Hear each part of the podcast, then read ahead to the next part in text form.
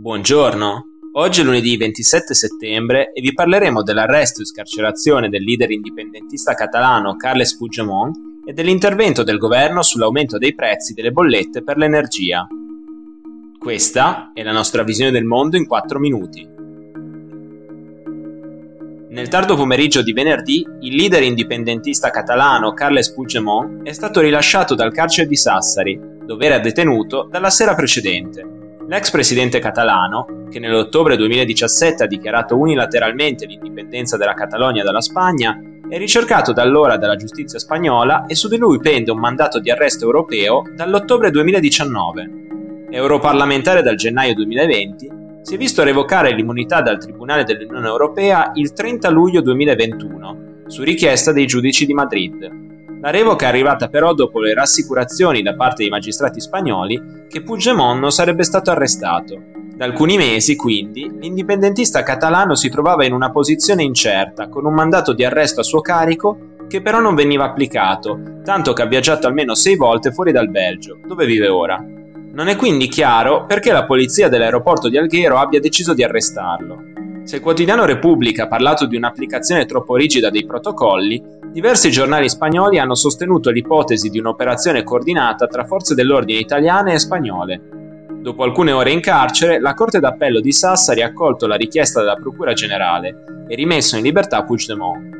L'ex presidente della Catalogna è ora libero di muoversi senza limitazioni, ma è atteso il 4 ottobre dalla Corte di Appello di Sassari per l'udienza sull'estradizione. Se non si presenterà, il caso si concluderà con una pronuncia dei giudici di non luogo a procedere.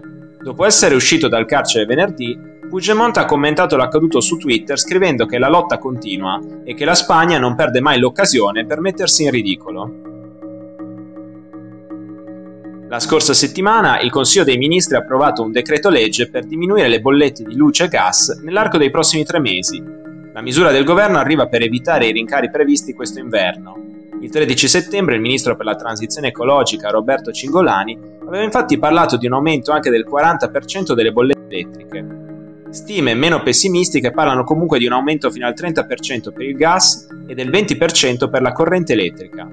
Per venire incontro ai consumatori, il governo ha quindi deciso di portare l'IVA sul gas, oggi prevista al 10% o al 22% a seconda delle fasce di consumo, al 5% per tutti gli utenti, ha anche stabilito l'azzeramento degli oneri di sistema, sia per i singoli consumatori che per circa 6 milioni di piccole imprese. Sul versante dell'energia elettrica è stato invece bloccato ogni aumento delle bollette per le circa 3 milioni di famiglie che oggi usufruiscono del bonus sociale elettrico. La stessa misura è stata introdotta per i 2,5 milioni di nuclei familiari che usufruiscono del bonus gas. La crescita dei prezzi dell'energia, che sta mettendo in allarme tutta l'Europa, è particolarmente marcata in Italia, il nostro paese basa oltre il 60% della sua produzione di energia elettrica sull'impiego del gas naturale nelle centrali termoelettriche. I tagli alle forniture da parte della Russia di quest'estate e le minori scorte stoccate stanno quindi causando un aumento generalizzato dei costi di produzione e a cascata di quelli per i consumatori finali. Per oggi è tutto, dalla redazione di The Vision, a domani.